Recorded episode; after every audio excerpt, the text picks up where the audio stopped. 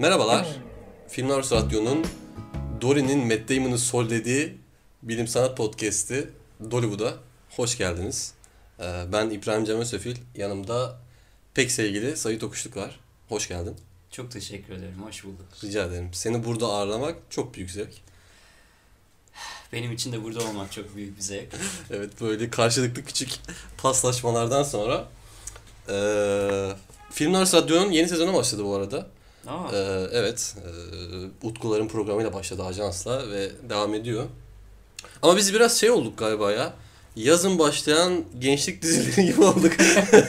veya bir yaz aşkı havasında estik olabilir. Oo, tabii sen biraz daha romantik bir yerden aldın. Ama böyle bir kavak yerleri tadı almaya başladım bizim böyle şeyden, e, podcast'ten. Bakalım kadar kısmet. Ama yaz dizilerinde şöyle bir sorun var. Böyle hızlı girer, böyle enerjiktir falan. Eğri olduğumuz sıçar. Bakalım bizim aynı kadarı paylaşmamız gerekli. Behzatçı'ya da yaz dizisiydi ama öyle olmadı. Yo Behzatçı Eylül'e başladı. Ben bu konuda bilgiliyim. Evet ama eee Eylül'e başladı. Daha fazla konu hakkında söyleyebilecek bir şeyim yok. Bakalım. Biz de yeni sezonda biz de Film North Radyo'dayız. Evet. Eee iki haftada bir yapacağımız eee, yayınlarla devam edeceğiz. Eee, bilim, sanat, eee, film, ilim, İrfan. İrfan konularında eee iddialı yorumlarımızda buralarda olacağız. Çarpıcı açıklamalar. Tabii. İhtiras, aşk. Tabii evet, hürriyette çıkacağız. Hürriyet kelebekte ama. Ve tatsız yerlerde. Ee, bakalım. Ee, yeni sezon hayırlı uğurlu olsun diyerek Hayırlı uğurlu olsun. e, programımıza geçelim. Ülkemiz ve bütün İslam alemi. Kaç kurban bayramı daha var biraz ama. Canın sağ olsun. Problem değil. Ee, ya 5. bölümde e, Martian'ı konuşacağız. Ee, Ridley Scott'ın yönettiği ki Ridley Scott böyle uzay temalı filmleriyle yani bu ünlü bir artık e, usta yönetmen çok kolaylıkla diyebileceğimiz Alien serisinden tutun da işte e, Prometheus'a kadar e, ya da e, Predator Predator diyemedim. Predator Biz serisine kadar. Fransızca izlemiştik zaten. Tabii. E, Türkçe altyazı Fransızca ana dilinde izlediğimiz için şey böyle şeyler oluyor. Romantik katil olarak Türkçe'ye çevirmişlerdi filmi. Ha ben Leon sevginin gücünü aşamıyorum. Hala aşamadım. Muhtemelen de asla aşamayacağım. Ee, Ridley Scott'ın yönettiği ve e, Drew Goddard'ın yazdığı e, The Martian ki yani Ridley Scott'tan çok alışmadığımız şekilde böyle gerilimli, korkulu, patlamalı, sıçramalı filmden ziyade e, daha e, aile dostu diyebileceğimiz ki e, yani komedisinde biraz belki abartan, Altın Küre'ye komedi dalında aday olan bir filmden bahsediyoruz ama tabii işler Mars'ta geçtiği için e, bir bilim kısmı da elbette ki var. Ve biz de bunu ufak tefek e, konuşmaya çalışacağız. Ama şöyle bir şey var. E, Daha önce geriye bakıp e, düşündüğünde mesela Annihilation'dan bahsettik. Evet. Maymunlar Cehennem üçlemesinden bahsettik. Interstellar'dan bahsettik. Contagion gerçi biraz daha şeye yakın duruyor burada Martian'da. Yani genelde o filmlerin arkasında böyle bir felsefik e, ya da psikolojik alt metin vardı. Yani Martian biraz daha gene burada dediğim gibi aile dostu bir yerden duruyor. Çok altını derince kazdığın zaman ya da derince bile değil. Evet. Böyle yüzeyini biraz öfelediğin zaman bile çok bir şey çıkmıyor aslında ama şöyle bir şey var. E, Ridley Scott filmi ilk yönetmeye karar verdiği anda NASA'ya gitmiş. Böyle böyle bir projemiz var diye. NASA da zaten dünden hazır diyeyim böyle bir konuda ki zaten bu şeyde de bahsetmiştik Interstellar'da. Interstellar'da da bahsettik. Böyle konularda e, insanların dikkatini çekmesi için NASA'nın da çok e, ilerici düşündüğü aşikar. Ve onlar da okeyliyor. Dolayısıyla filmde gördüğümüz yani mesela uzay araçları olsun, e, uzay kostümleri olsun ya da e, astronotların kullandığı uzay araçları NASA'nın direkt e, tasarımlarına çok benziyor. Yani NASA çoğu şeyin fotoğrafını ya da bir şekilde tasarımını yollayıp e, şeye, ekibe, The Martian ekibine onlara öyle bir yardımcı olmuş ki dolayısıyla kullandıkları malzemenin büyük çoğunluğu benziyor. Mesela Pathfinder mevzusu var. Onu seninle Evet. konuştuk zaten. Ve filmde Matt Damon Pathfinder'ı bulup bunun sayesinde dünya ile iletişime geçiyor. Gerçekte de Pathfinder diye bir şey- e, cihaz 1997'de Mars'a yollanıyor. Daha sonra galiba 1998'de etkili, etkisizleşiyor artık. Bitiyor görevi ama hala oralarda bir yerde duruyor olabilir. Evet. Yani bunun gibi daha pek çok şey e, mevcut filmde. E, o şekilde yani oradan biraz küçük bir artısı var filmin aslında. Evet kitap temeli de var. Ee, Evet aslında Andy Weir'in yazdığı bir e, kitap. Önce blogunda böyle küçük küçük yazılarla başlamış. Daha evet, sonra Hikayesi çok güzel aslında. evet filmlere geçmiş. Ben çok bilmiyorum aslında. Ee, parça parça yayınlamış. Aha. İnsanlardan böyle ilgi gördüğü zaman da artık demiş ben bunun hepsini salayım. Hı hı. Ve o zamanlar yayınlayabileceği en ucuz fiyata yanılmıyorsam 1 dolar civarı. Hadi ya. Tabii 7 ile 8'de çarpınca bir Evet tabii. Oha Bizim bütçemizi zorlayacak bir düzeyde. Sonra hepsini de e, yayınlıyor Evet. oradan. Ondan sonra da bunu filme dönüştürme kararı alıyorlar. E, ilginç. Andy Weir e, parçacık fiziği diplomasına sahip. Evet. Aynı zamanda elektrik mühendisi. E, Uludağ mezun. yani ve bu e, Martian hikayesi 2035'te Evet. geçen bir kurgu. Normalde 2035'te geçiyor ama filmde çok onun altını çizmiyorlar. Ya da ben dikkatimi çekmedi. Böyle günlük yani günümüzde geçiyor gibi. Belki 2035'te geçiyordur. Ya kesilmiş versiyonu da var film. Belki orada bahsediyorlar bilmiyorum. Ama yani güncel zamanda geçiyormuş havası var. Ee, şeyde de bu arada Andy Weir'da yani yazıyorken çok fazla girip NASA'nın sayfasına ya da işte Google'da arayıp ya da kendi bilgisiyle birleştirip yani işin altını doldurmaya çalışmış. Yani kitap filmden biraz daha yani bilim konusunda daha iyi diye duydum. Kitap okumadım Mutlaka. bilmiyorum. Ve bu şeyleri araştırıp genelde tutarlı olmasına dikkat etmiş. Ya filmde de yani bir şeyleri söylüyorlar ama çok yani biraz kaçak oynuyorlar. Yani çok fazla Evet. altını doldurmamaya dikkat ediyorlar ki doldurunca işler biraz yolundan çıkıyor. Şimdi aksiyon tarafındayız. Evet yani genelde e, aksiyon işte biraz komikli evet. Matt Damon kaynaklı komikliklerden e, sürüp gidiyor. İşte Galile'nin keşfettiği, ondan sonra Roma'nın savaş tanrısı, Yunanlıların Ares'i, Mısır uygarlığının The Red One'ı, işte Çin astronomların ateş yıldızı dedikleri Mars. e, yüzyıllardır gözlemledik, oraya gitmeye çalıştık. Bir hayalimizi gerçekleştirmiş Andy Weir baktığımız Aynen. zaman. E, fakat yani orada yaşamakla ilgili benim aklımda birçok soru işareti var. Tabii evet belki burada biraz e, Mars'ın atmosferinden, dokusundan, Mutlaka. havasından konuşmak. Renginden, tadından. tabii. Tabii toprağının tadından konuşmak gerekir. Yani Mars e, dünyanın atmosferi yapısından biraz farklı. %95'ini karbondioksit oluşturuyor atmosferinin. Evet. %2.6'sını azot, %1.9'unu da argon. Kirli Tabii- bir havası var. Evet, kirli bir havası var. Birileri çok solumuş. Ee, ve yani trace amount e, ya da küçük miktarlarda oksijen, e, su buharı. gibi. Yanılmıyorsam %0.13 oksijeni var. Evet, çok çok küçük miktarlarda. O da işte bazı e, kimyasal reaksiyonlardan dolayı. Hong Kong'un muhtemelen- oksijen seviyesiyle yakın. evet, bir, bir tık altında. Ee, öyle bir atmosferi var. Dolayısıyla insanın yaşaması çok mümkün değil. Değil. Ee, o maskesi olmadan işte maske aklım maskeye gidiyor. şey olmadan e, uzay kıyafeti olmadan.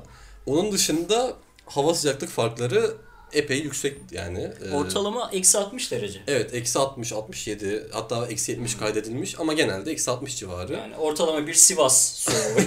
evet. Normal bir kış gününde Sivas gibi. Sivas. ama yani gün içinde sıcaklıkla 20 dereceye kadar çıkabiliyor. E, dolayısıyla çok fazla yani kış e, kış diyorum akşamla gündüz arasında çok hmm. fazla sıcaklık farkı var. Sol dediğimiz bir şey var orada devamlı hmm, görüyoruz. Evet, soldan sol 1. Sol 2. O Mars'taki bir gün.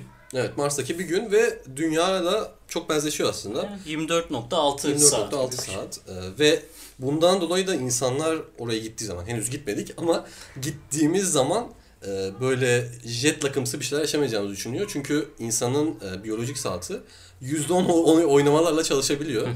Dolayısıyla yani Mars'ta buna benzer bir sıkıntı yaşamamız e, beklenmiyor tabii. Bilemiyoruz. Evet. Ki astronotların da öyle bir sıkıntısı olduğunu görmüyoruz. Matt Damon'ın da işte karakteri uzun süre orada durmasına rağmen bu konuda herhangi bir sıkıntı yaşamıyor. Evet yani Mars'tan bilgiler bölümümüze biraz daha devam edelim madem. Aynen.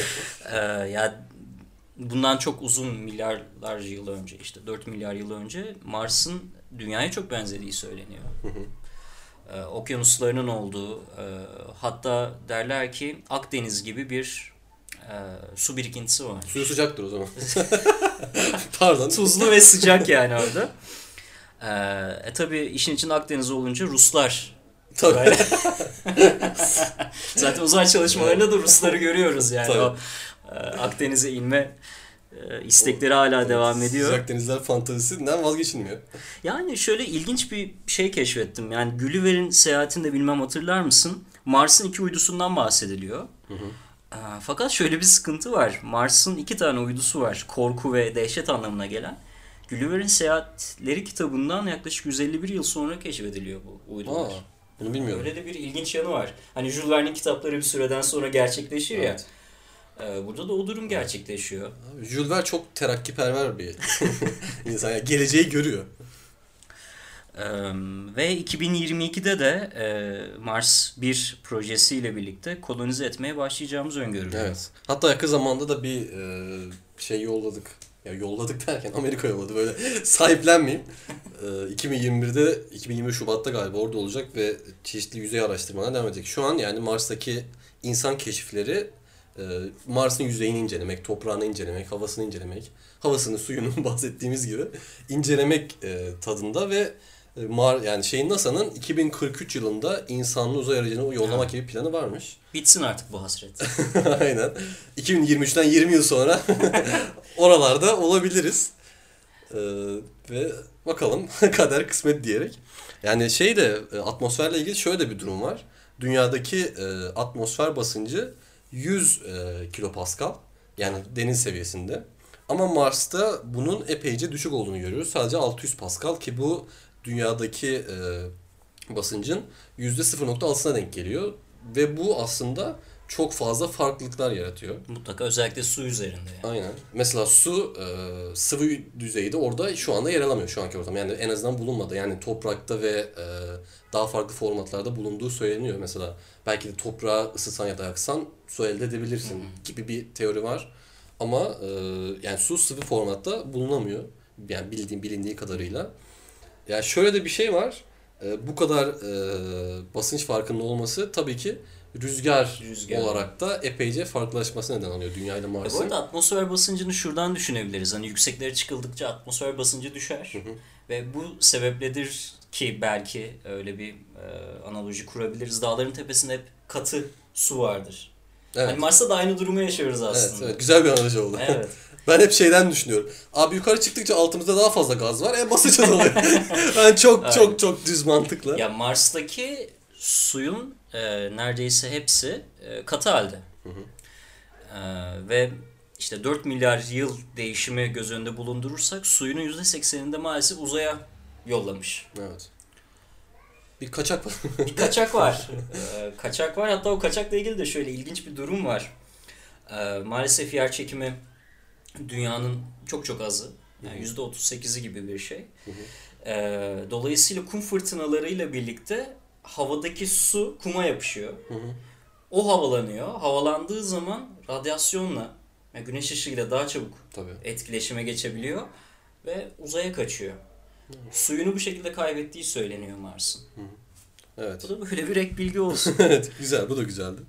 Ee, yani onun dışında bu basınç farkının dediğimiz gibi rüzgar özelinde de şöyle bir fark oluyor ekstradan. Şiddeti epeyce farklılaşıyor. Mesela dünyada 150 metre saniye hızla hareket eden bir rüzgar aynı koşullar oluştuğunda Mars'ta 1,5 metre saniye hıza denk geliyor ki bu da aslında filmin başında biraz e, hata olduğunu söylüyor bize. Çünkü e, hatırladığınız gibi filmin başında e, bu uzay insanları, astronotlar ya da diğer deyişle e, keşif yaparken, uzay toprağı alırken bir anda galiba 8000 Newton'luk bir fırtınanın geldiğinden Evet. bahsediyorlar. Ve bu fırtına e, Matt Damon'ın karakterini uçuruyor. Ama yani Mars'ta böyle bir e, dalga ya da e, rüzgar oluşmasının imkanı yok. Yok. Yani en kaydedilmiş en fazla rüzgar galiba dediğim gibi 1,5 metre saniyeydi yani %100 emin değilim. Ve bu 1,5 metre saniye böyle saçının uçuştuğu böyle ya da Evet. uçurtma uçurabildiğin bir e, rüzgar şiddeti. Dolayısıyla öyle bir uçuşa imkan yok. Ya dünyada bile insanı uçuracak bir rüzgar çok nadir gerçekleşiyor. Ki kaldı ki Mars koşullarında bu imkansız. Yani bütün bu Martian filmi, kitabı aslında kocaman bir Evet başlangıç noktası olması biraz üzücü oluyor. Aslında şey de yazar e, Andy Weir de bunu itiraf etmiş. Belki yazıyorken farkında değildi. Belki farkında bilmiyorum. Böyle bir şey yaptım diye itiraf etmiş. Yani canı sağ olsun ama insan bir hafif düşer gibi oluyor. Ya bence yine Matt Damon'ın burada e, problem çıkarması söz Evet. konusu. Bana sanki bütün bir Martian filmi Matt Damon'ın e, Mars'ta yalnız kalıp işte birileri beni kurtaracak hayaliyle bir hikaye uydurması. Hani adada yalnız kaldığın zaman böyle Evet. hayaller kurarsın ya. E, hani böyle NASA onunla ilgileniyormuş gibi. Ya Mars'ta yalnız kalmış olabilir. Ama sanki diğer bütün karakterler onun hayali. Olabilir evet. Evet evet yani. Buradan Charlie Kaufman tarzı bir film çıkabilir. Mutlaka yani. Çünkü hayali unsurlar çok fazla filmde. Evet. Doğru olabilir. Ee, onun dışında şey mevzusu var. Ee, toprak. Ee, Mars'ın toprağı. Ee, ya filmde kırmızı olduğunu görüyoruz ki aslında hakikaten Mars'ın dışarıdan görünüşü de kırmızı. Kum fırtınaları ile ilgili diyorlar yani. Ha, evet kum fırtınayla ilgili olduğu söyleniyor. Ama toprağının kırmızı olup olmadığı ile ilgili kesin bir bilgi yok galiba. Yanılıyor muyum? Ee, ya toprağa genelde e, işte sülfür yani kükürt, klorin yani klor e, Evet. içeriyor. Ama genelde altın rengiymiş. Yani öyle kahverengi o tonları içeriyormuş. Fakat işte bu kum fırtınalarının devamlı olmasıyla birlikte ve en çok tabii ki kırmızıyı o kızıl rengi yansıtmasıyla birlikte biz buradan kızıl gezegen olarak görüyoruz. Çıplak gözle de olsa. Evet. O ya onun dışında sen ufaktan bahsettin aslında. Toprağında e, işte demir gibi, alüminyum gibi, işte özellikle kalsiyum perklorat çok yüksek seviyede. Yani Ha. dünyaya oranla çok yüksek seviyede. E, onun dışında manganaz, manganiz, silikat gibi e, yapılar var. E, ve dolayısıyla şu anki yani Mars'ın toprağı tarım yapmak için herhangi bir şekilde uygun değil. Hmm, tarım. Ama e, Matt Damon'ın burada güzelce bir patates yetiştirdiğini e, görüyoruz. Tabi direkt e, toprağı alıp Evet. şey yapmak şeklinde değil patates yetiştirmiyor. Önce Mars'tan toprağı alıyor. Daha sonra e, su ve gübre ihtiyacını karşılıyor. Buraya kadar okey. Çünkü dediğimiz gibi Mars toprağında e, organik madde yok. Yani organik maddenin en önemli yapı taşı her zaman e, nitrojendir, azottur. Ve karbondur tabii. ki. Evet karbondur ama e, mesela dünyanın atmosferinin %78'i azot. Ya bu çok önemli. Ama e, şeyde e, Mars'ın atmosferinde %2 a- var. Ama toprakta yani çok az. Yani çok bir bitkinin e, üreyebileceği ya da gelişip e, serpilebileceği bir düzeyde değil. Dolayısıyla ki bunun yanında e, Mars'taki toprakta ya bilindiği kadarıyla bir e, mikroorganizma da yok. Bakteri ya da a- e, alk ne bileyim ark e, arke falan gibi e, mikroorganizmalar yok. Dolayısıyla ki onu da bir parantez açarak söyleyeyim. E, bir bitkinin yetişmesinde e, mikroorganizmaların de, önemi çok çok çok Çok, çok, çok. büyük. Hem bitkiyle kurduğu mutualis ilişki olsun. Hem de kendi yaşamını sürdürmesi için mesela çok küçük bir örnek.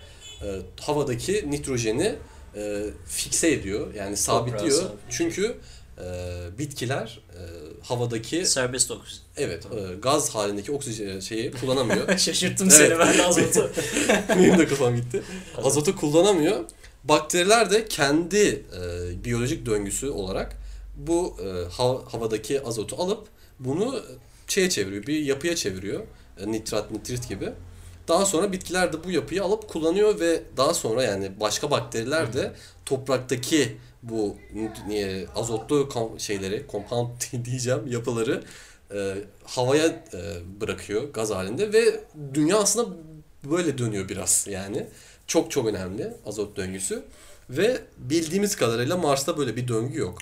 Yok. Ee, Amino asitleri göremiyoruz. Aynen amino asitler zaten Organik compoundları evet, göremiyoruz. DNA, RNA'nın yapısında azotlar var. Ve Matt Damon'ın bulunduğu yer Acidalia Planitia diye e, özel bir bölge E, ve bu bölge 3 milyon yıl öncesinden oluşan toprakları barındırıyor. Yani e, bizim dünyadaki gibi topraklar devamlı bir değişkenlik göstermiyor orada. E, burada da 3 milyon yıl öncesinin toprakları var ve şöyle bir araştırma yaptığımda demir, magnezyum ve oksitlenmiş silikon içeriyor ağırlıklı olarak. Evet, evet. Yani o bizim ihtiyacımız olan şeyler maalesef yok. Değil. Küçük bir destek atacak zaten Matt Damon da filmde. Evet, e, küçük bir destek e, atıyor. E, ama yani orada da şöyle bir şey var. Yani su ihtiyacını e, nitrazinden karşı galiba nitrazini Ha, hidrazinin hid- iridyum katalizörü. evet parçalıyor. Yani hidrojenle e, azotu ayırıyor birbirinden. Aynen. Daha sonra da onu ateşte yani oksijen Hidrojeni yakıyor. yakıyor. ve su elde ediyor. Bu okey. Ya ama işte iridyumun kullanımı sırasında galiba egzotermik bir reaksiyon. Çok fazla ısı Ha. yayılıyor. Orada çok onu şey yapmıyor. Ya bir yanlış okumadıysan bir yerde o e, işte katalizörün kullanması bazen 800 dereceye kadar ısı, ısı yayabiliyormuş. Ya böyle bir ortamda ne beddeyim kalır ne toprak kalır ne patates kalır ama önemli değil. Yani böyle reaksiyonları genelde bir cam kavanozun ya da kavanozdan ziyade böyle güçlü bir yapının e, koruması gerekiyor bu reaksiyon olurken. Neyse önemli değil. O şekilde suyu elde ettiğini görüyoruz ki çok, tabii ki su çok çok önemli. Bir su döngüsü yaratıyor orada. E, onun dışında e, mikrop ihtiyacını yani mikroorganizma ihtiyacını e, kakalardan sağlıyor. Peki hidrojeni yakmasında sence bir problem var mı? Veya yok mu? Filmde şaka yapıyor, ironiyle karışık söylüyor. Yani tarih boyunca biz bu hidrojeni çok güvenli bir şekilde kullandık gibi söylüyor ama orada aslında bence e, hatırlarsın bu e, Zeppelin patlaması var. Hatırlar mısın?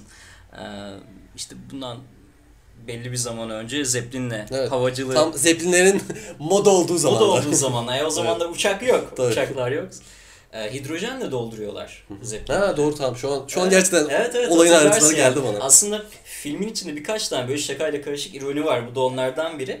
Ee, ani bir hareketle birlikte hidrojen bir yerde birikiyor. O birikme bir ağırlık yapıyor. O ağırlık e, bir anda orada bir yırtık oluşturuyor. O yırtık oksijenle e, birleşiyor ve bir anda orası yanıyor. Hani şunu da söylemek lazım. Yanmak dediğimiz şey bir şeyin oksijenle temas etmesi aslında. Aynen öyle. Yavaş yanma, hızlı yanma. Bizim hep gördüğümüz hızlı yanmadır ama e, 36 yolcu ve 61 mürettebattan 36'sı hayatını kaybediyor. E, orada bir göndermesi var bu Heidelberg e, Zeppelin patlamasına. Zaten kendisi de havaya uçuyor. evet, evet ufak bir e, patlamadan nasibini alıyor. E, ama sonuçta suyunu üretmeyi beceriyor. Ha. Ve yani büyük oranda biz buna okeyiz.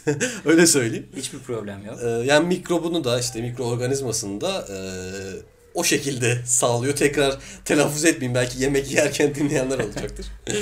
E, Yani şey e, İngiltere'nin toprak cemiyeti var. E, ben de özellikle takip ederim makale.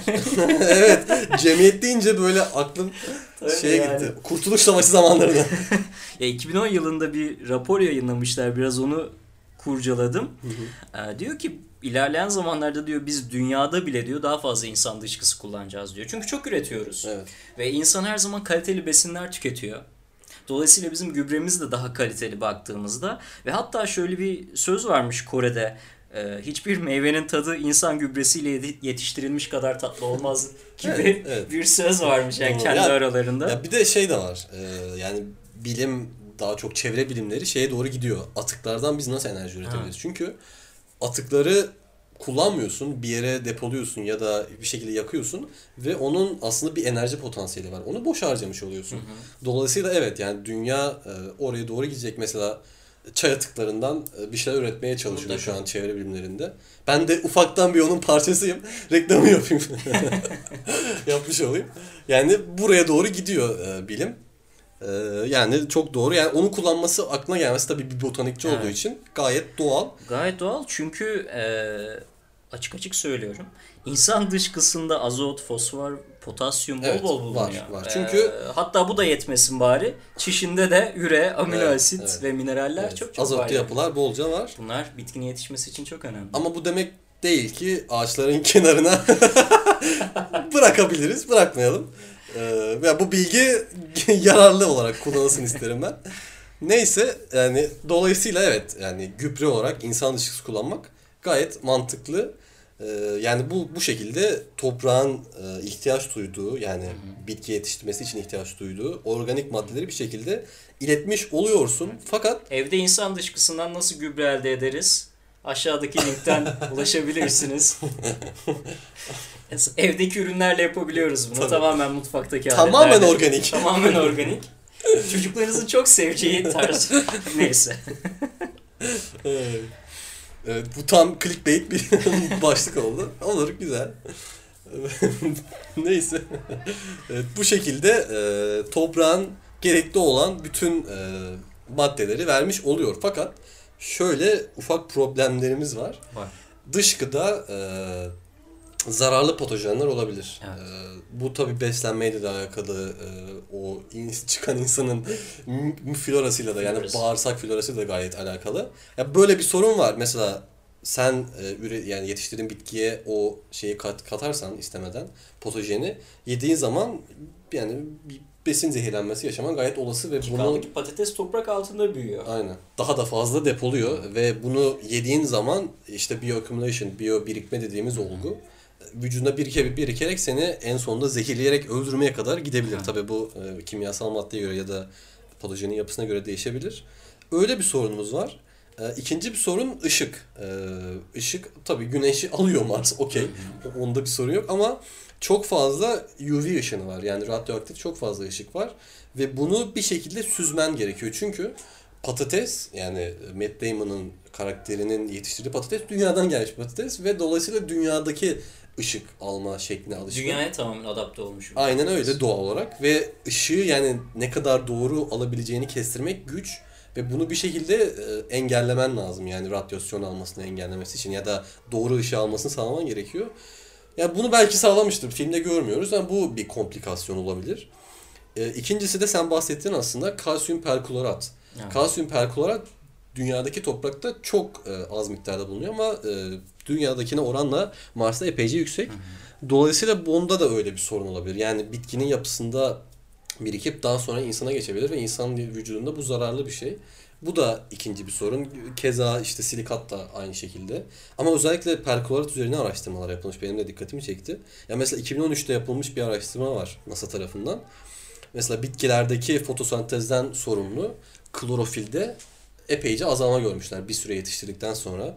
Bunun dışında bitkinin hem yer üstündeki hem yer altındaki büyüklüğünde azalmalar tespit etmişler. Yani bunun perklorattan dolayı olduğunu düşünüyorlar ki büyük oranda da öyle.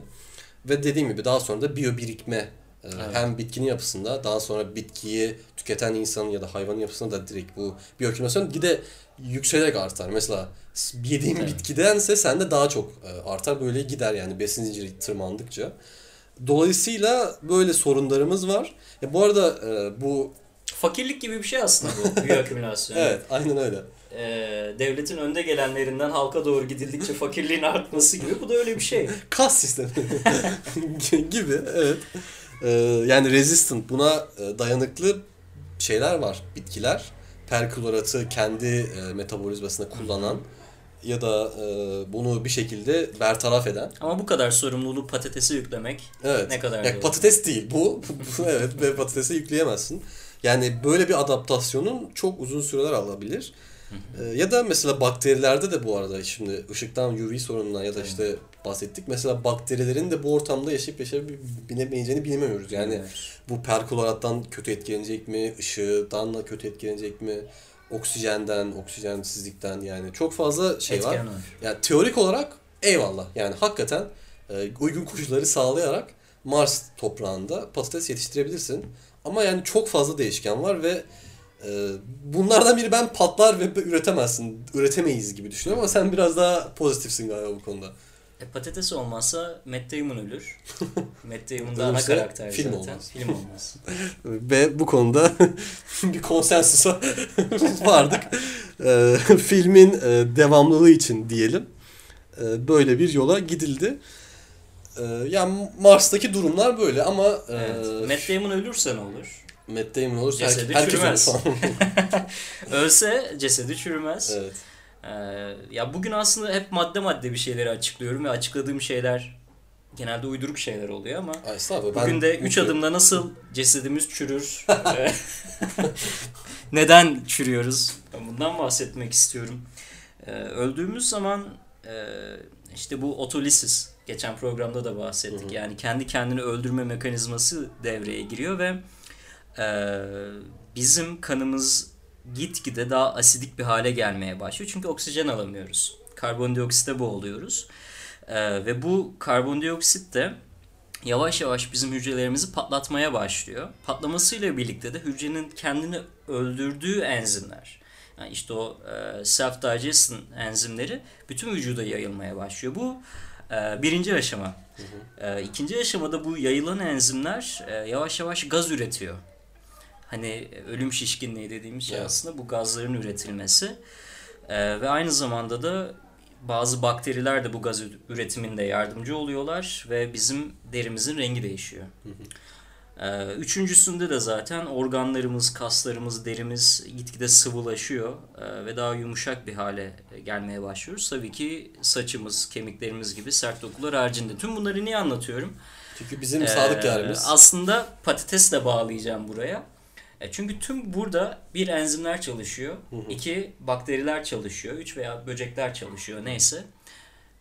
Mars koşullarında o sıcaklıklarda enzimler çalışamayacak. Hı hı. Bakteriler çalışamayacak.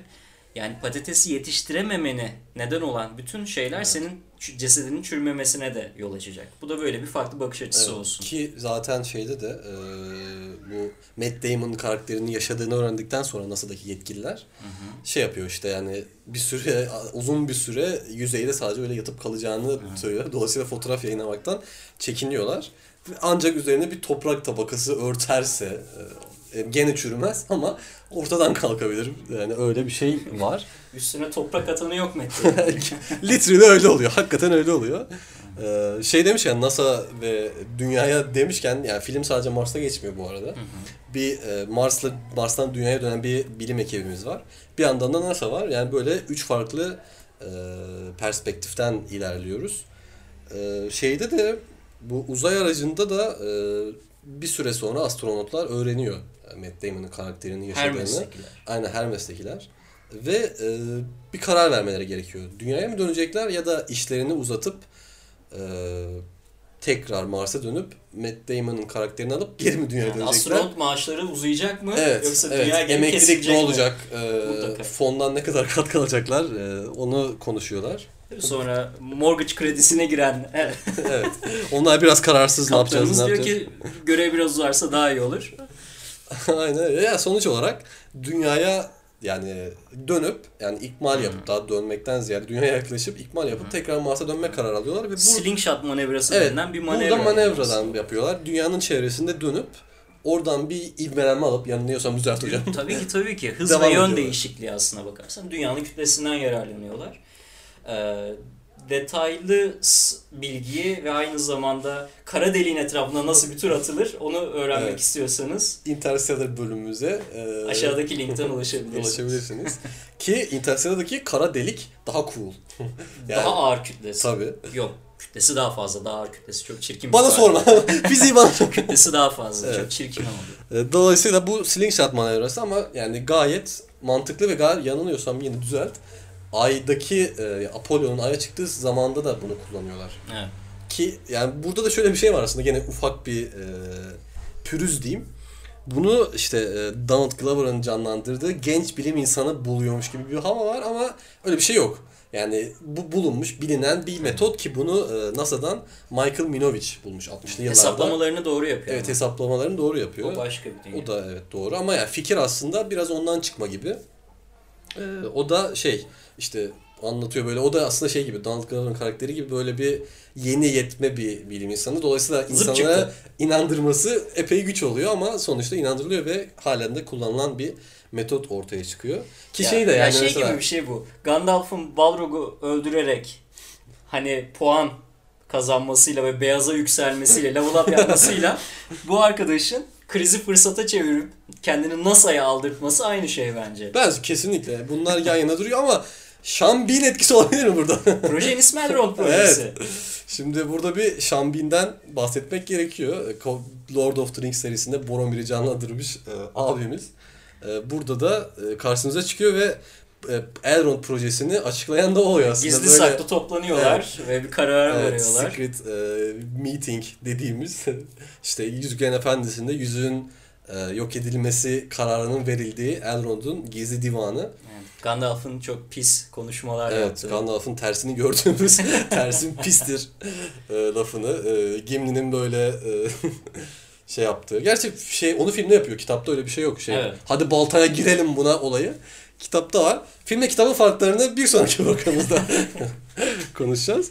Ya bunu açıklayan da Şambi'nin karakterinin olması bizi ufak bir gülümsetti. gülümsetti. Orada da işte şey e, NASA'nın direktörü Glorfindel'e bir atıfta bulunuyor. E, ki yani Glorfindel de Elrond'un Frodo'yu alması için e, yolladı yani Nazgüllerin peşindeki Frodo'yu alması için yolladığı e, bir yüce elf öyle söyleyeyim. Ama işte kitapta bunu rolü e, filmde Arwen'e aktardıkları için böyle belki Glorfindel hakkında bilgisizliği olan vardır. Öyle bir onun altını vurgulayalım Matt istedim. Damon'ın herhangi bir koşulda ölmemesine alışıktık ama Evet. Şambin- Şambin, şaşırttı. Değil ya mi? kovuldu. Ama hayatta abi yani sonuçta filmin sonunda golf oynuyordu yani keyfi yerindeydi. Yani e, ölmedi bu sefer. Ölmedi. Matt Damon da ölmedi. Ve evet ya uzayda geçip de ölüm olmayan nadir filmlerden bir tanesi olabilir. Öyle de bir etkisi var marşının. Ee, ya film aynı zamanda 2035 yılında Matt Damon'ın e, gerçi 2036'ya biraz evrilir sanki. Bayağı bir sol geçiyor çünkü. Ha evet. 2035 2036. Hani o, se- O sene. o, o, o seneler. Matt Damon dönerken e, işte bazı meydanlarda izliyorlar. Evet, evet. Nasıl takip Dünyanın ediyorlar. çeşitli bölgelerinde. Dünyanın çeşitli Dünya bölgelerinde. tek yürek. Ve bil bakalım yine hangi ülkenin meydanı yok. Türkiye. Yok abi. Tabii Almanya görüyoruz, Çin görüyoruz, Çin Amerika görüyoruz. tabii ki görüyoruz. yani 2036'da en azından bir uzay çalışmaları Abi 2023 yapsaydı. olsa gördük de 2003'ten sonrasını şu an öngöremiyoruz ya. Öyle bir sorunumuz Hala var. sokak röportajlarıyla ilgileniyoruz. Evet, evet, Öyle. evet, evet. Atatürk'ün doğduğu tarihi bilemeyen videolarımız eşliğinde hayatımızı sürdürüyoruz. Yani e, filmdeki Matt Damon'ın karakterinin e, güzel bir sözü var. Diyor ki bir problemin üzerine çalışmalıyım diyor. Ben bu işin üstesinden mutlaka bilimle geleceğim diyor. E, bu doğru bir yaklaşım. E, İsa heykeli vardı. Onun tahtasını kullandı, bir şeyler Evet, yaptı. evet, evet. Ee, yani insanlar yanlış anlamasın. Bu gibi durumlardan çıkma yöntemimiz tamamen e, insanların inançlarını yok etmek değil. Veya inançlarımızı bir tarafa atalım demek değil. E, fakat bilmeliyiz ki hiçbir şey yapmadan da e, ne insanlık ilerliyor ne siz o zor durumlardan kurtulabiliyorsunuz. E, bence Tanrı'nın da çalışma prensibi her zaman önce insanın çabalaması, insanın düşünmesi, bilimi kullanması, öğrenmesi ve daha sonra bir şeyler beklemesi. İşte o yüzden 2035'te de e, bizim ülkedeki meydanlarda bu uzay çalışmalarına bakılmıyor. Yani kamu spotunda gibi başlayıp harika bir yere. Te- Tebrik ediyorum. Ama evet tab- tabii ki yani de- değindiği noktalar çok doğru. Ya ben de şeyi sevdim. e, bilim insanı tasvirini. Evet yani şey hep böyle biraz e, ya evil'dır böyle e, bilimi kullanıp dünyayı kendi köpeği yapma potansiyelidir ya da böyle düz insandır yani filmlerdeki bilim insanı po- portresi. Ama burada biraz daha işte şakalı komikti. Yani biz de aslında hayatımızda yani biz de öyle olmaya çalışıyoruz ve öyle tanıdığımız bilim insanları işte yani profesörler ya da postdoc'unu yapan Evet. arkadaşlarımız, eşimiz, dostumuz var ve yani evet bilim insanı e, portresi burada ben de sana katılıyorum. Güzel Gayet güzel çizilmiş. ve o yani çare bulman gerekiyorsa onu etrafındaki materyalleri kullanarak bir şekilde yapman gerekiyor ve bunda hiçbir yanlışlık yok. Evet. Bu konuda sana kesinlikle katılıyorum. Ve programı yavaş yavaş noktalayabiliriz bence. Evet, yani, Matt Damon da dünyaya geldi. Evet, Matt Çayını Damon'u dünyaya getirdik. içti. Evet, e, son dersini verdi. Biraz artistlik yaptı, böyle şey yaptı. Instagram'da takipçi kastı. Bir yakında YouTube kanalı açacak. Dollywood'un takipçisi bu arada Matt Damon tabii, zaten. tabii. E, o da Her hafta takip ediyor. bize özelden yazıyor. Çok şey yapmıyor. Kendini daha fazla afişe etmek istemediği PR için. çalışmalarını bize yaptırıyor. Interstellar. Evet. e, ondan sonra Martian Evet. olsun. Önce kötü polis oynadı, şimdi iyi polis oynuyor. O şekilde devam ediyor. Evet, önümüzdeki hafta Matt Damon'ı konuk ederiz. Konuk, konuk ederiz artık yani. Yani çok istiyor zaten. Çağıralım artık. Onu bu kadar konuştuktan sonra. e, burada bizimle e, muhabbet etmeyi çok istiyor. Çok istiyoruz. Biz de o istiyoruz tabii ki. E, onu yak- yani gelecek bölümde muhtemelen konuk ederiz diye düşünüyorum. Ben çok Evet. teşekkür ederim. Ben teşekkür ediyorum. Yine e, ya yine diyorum ama gerçekten yani çok keyif aldığım için. Yani şu an bakıyorum yani 35-40 dakikalara geldik ama çok güzel bir muhabbet oldu. E, çok teşekkür ederim. Rica ederim. Konu bitti o yüzden aslında. Ee, yok ben konuşurum. Mesela Matt Damon Ee, ve teşekkür ederek e, ben teşekkür ederim Cem'cim. programa gelecek hafta, iki hafta sonra daha doğrusu görüşmek üzere Görüşmek diyerek üzere. e, yeni sezonun ilk programını noktalamış olayım.